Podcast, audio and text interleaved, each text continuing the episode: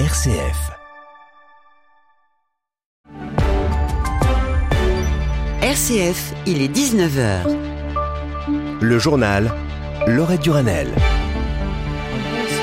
À tous. À la une ce soir, top départ des 100 jours d'Emmanuel Macron pour agir au service de la France après son allocution hier, avec un coup d'envoi légèrement raté parce que les syndicats ont refusé son invitation à l'Elysée ce matin.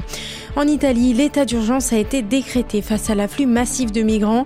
Le gouvernement de Giorgia Meloni en profite pour durcir ses lignes. On y revient dans ce journal. Et puis les maladies professionnelles sont-elles sous-estimées en France? C'est ce qui ressort d'un rapport publié aujourd'hui. On en parlera en fin de journal avec un médecin du travail.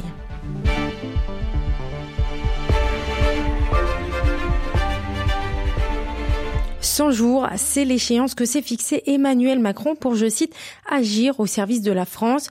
Une mission qui s'annonce délicate tant les syndicats ne sont pas prêts à retourner à la table des négociations. Aujourd'hui, seuls les représentants patronaux dont le MEDEF se sont présentés à la réunion prévue par le chef de l'État qui veut donner la parole aux partenaires sociaux pour bâtir le pacte de la vie au travail. Les syndicats, eux, ont demandé un délai de décence avant d'éventuellement reprendre les négociations. Pour le secrétaire national du FSU, Benoît Test, l'exécutif fuit le dialogue malgré les nouveaux points de discussion avancés par le président. Il nous, fait dériver sur, sur tous les autres sujets. Euh, alors qu'on était focalisé sur le sujet retraite. Donc c'est vrai qu'il n'est pas complètement euh, malhabile, hein, Emmanuel Macron. Hein, ça, on n'a jamais nié. Euh, c'est vrai que là, il allume euh, ce qu'il entend être des contre-feux, qui sont en fait de nouveaux feux. Euh, mais je pense qu'à force d'agir comme ça, il va se, se brûler complètement. Il y a une inquiétude quand même très forte à voir ce pouvoir dans une forme de fuite en avant. Et je pense que c'est plutôt de nature à renforcer la colère, non seulement il n'a pas compris euh, ce qui se passait dans le pays, il ne veut pas y répondre en tout cas, mais en plus, euh, il a sous le coude des projets encore plus dangereux. Et donc, euh, le 1er mai, il faudra, nous, être le plus fort possible, le plus visible possible, pour opposer à cette fuite en avant la raison euh, de la volonté générale. mercredi prochain, Elisabeth Borne présentera sa feuille de route en Conseil des ministres. Et pendant ce temps, le gouvernement est dans l'embarras pour une toute autre affaire, celle du fonds Marianne, un fonds de 2,5 millions d'euros qui avait été créé par et Marlène Schiappa après l'assassinat de Samuel Paty dans le but de promouvoir des valeurs de la République. Mais le partage et l'utilisation réelle de ces subventions interrogent. Cet après-midi, Anne Hidalgo a porté plainte pour détournement de fonds publics et abus de confiance après qu'une association bénéficiaire de ce fonds a posté une vidéo critique sur la maire de Paris. La secrétaire d'État Marlène Schiappa réfute toute implication dans la sélection des objets.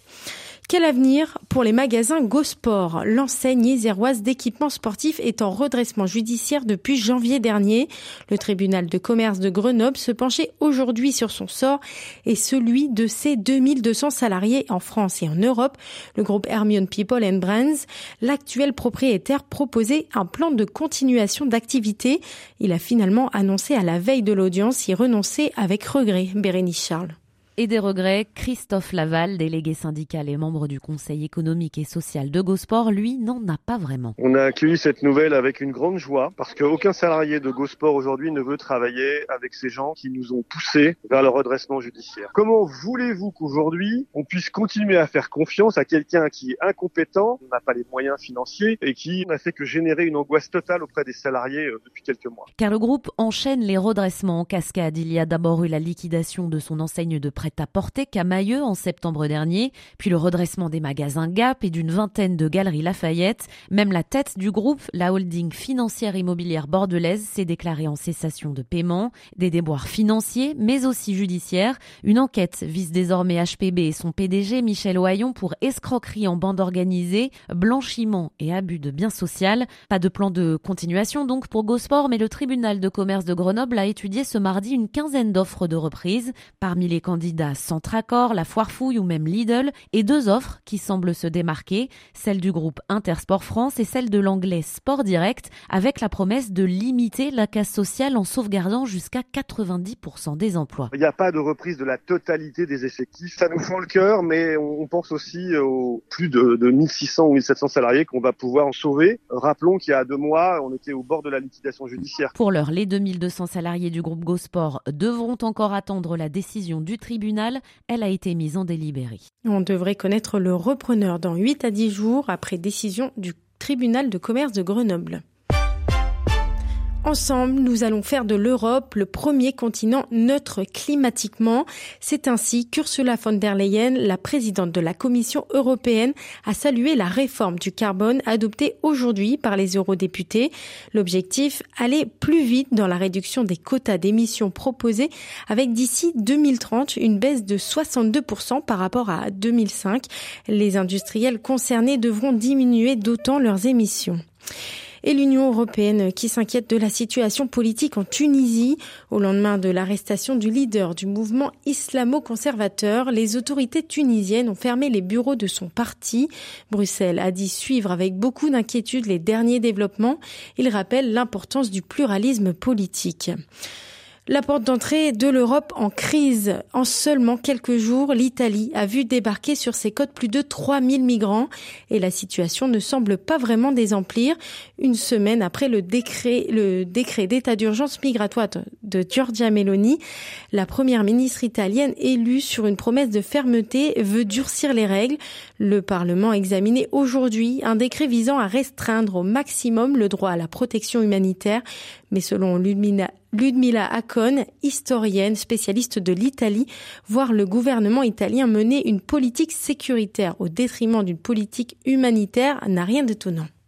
La question de l'état d'urgence, euh, c'est quelque chose qui semble effectivement une volonté politique de répondre à deux choses. D'un côté, euh, il y a effectivement une urgence de sauvetage, mais le gouvernement Mélanie, dès le départ, a voulu changer la politique migratoire qui avait été adoptée précédemment. Elle a serré la vis sur les ONG. Il y a un décret qui a été fait qui considère les ONG comme d'éventuels euh, pourvoyeurs de trafic d'immigration. D'autre part, il y a une volonté de durcir le trafic de la question euh, humanitaire et du sauvetage en mer ne semble pas être la priorité. Donc il y a vraiment une conception qui est euh, en fait sécuritaire. L'immigration comme un problème, comme une euh, sorte d'invasion en quelque sorte, qui viendrait sur les côtes italiennes et qui est vraiment un problème et non pas un problème humanitaire, mais c'est un problème d'ordre public et de sécurité publique. Et au Soudan, les appels au cessez-le-feu restent lettres mortes. Au quatrième jour d'affrontement entre les factions de deux généraux, près de 200 civils sont morts et 1800 personnes ont été blessées selon l'ONU. Près d'un foyer sur cinq est privé d'un véritable accès Internet à très haut débit, selon l'UFC Que Choisir, soit 11,8 millions de consommateurs qui sont encore privés de ce lien avec Internet. Les détails du Lucie Rispal. Le plan gouvernemental France Très Haut Débit a pourtant mobilisé 36 milliards d'euros d'investissements publics et privés en 10 ans. L'UFC Que Choisir plaît donc pour la création d'un droit opposable à un accès à Internet de qualité. Il sera basé à la fois sur la détermination par la loi de débit minimaux dont doivent bénéficier les consommateurs et sur les indemnisations dont ils devraient bénéficier si ces débits ne sont pas atteints. Le gouvernement affiche, lui, l'objectif d'une généralisation de la fibre optique d'ici à 2025, alors que les réseaux euh, historiques en cuivre de l'opérateur Orange doivent être fermés à l'horizon 2030. Il faut trouver un accord entre l'État, les opérateurs et les collectivités pour relever les défis restants du grand chantier de la fibre et répartir l'effort financier. C'est ce qu'a déclaré euh, la semaine dernière le ministre délégué chargé de la transition numérique euh, Jean-Noël Barrot. Merci Lucie. Fatigue, troubles musculo-squelettiques ou encore burn-out, les maladies professionnelles sont encore en augmentation en France. C'est le résultat d'une étude publiée par Santé publique France ce matin. En plus de cette hausse, les maladies professionnelles sont largement sous-déclarées selon cette étude. Christian Expert est médecin du travail et délégué CFE-CGC du syndicat général des médecins et services de santé au travail. Il nous explique les raisons de cette sous-déclaration. Ben, Disons que c'est un constat qui ne date pas d'hier. Il y a différentes raisons. La première, c'est la méconnaissance des médecins de la méthodologie pour déclarer des maladies professionnelles et faire le lien entre une maladie et une maladie professionnelle. Par exemple, je suis médecin hospitalier, je m'occupe d'une personne qui a un cancer euh, du poumon, une pathologie liée à l'amiante. Je ne vais pas forcément faire le lien entre la maladie de mon patient et le fait que ça soit une maladie professionnelle qui puisse être déclarée, reconnue. Et je reviens à la deuxième cause, c'est aussi une certaine crainte vis-à-vis des conséquences que pourra avoir euh, cette euh, déclaration de maladie professionnelle pour leurs salariés mais aussi pour leur relation avec, euh, avec les employeurs. Il y a aussi une méconnaissance des salariés eux-mêmes du bénéfice euh, qu'ils peuvent avoir à faire déclarer euh, leur maladie en maladie professionnelle. lui a souffert de quelques blessures à cause de son métier de footballeur, mais il sera bien sur la pelouse ce soir. Karim Benzema, avec son club le Real Madrid, il se déplace ce soir sur la pelouse de Chelsea pour le quart de finale retour de la Ligue des Champions. Le coup d'envoi du match sera donné à 21h. Puis on termine par une petite information culture et l'attribution d'un prix qui fait polémique.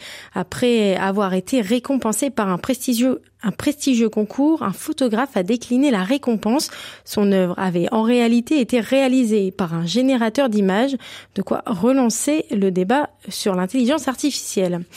Et puis on vient de l'apprendre, la circulation des TGV sera quasi normale pour euh, la prochaine journée de mobilisation jeudi, avec 4 TER sur 5 qui circuleront au niveau national et deux trains sur cinq en circulation, mais aucune liaison de nuit. À l'international, le trafic sera quasi normal pour l'Eurostar et le Thalys. Quant au T, au RER, pareil, le service sera normal a priori. C'est ce qu'annonce à l'instant la RATP. Voilà, c'est la fin de ce flash. Merci pour votre écoute. Merci à Hugo Vincent qui était à la technique ce soir. Je vous souhaite une très bonne soirée à l'écoute de RCF.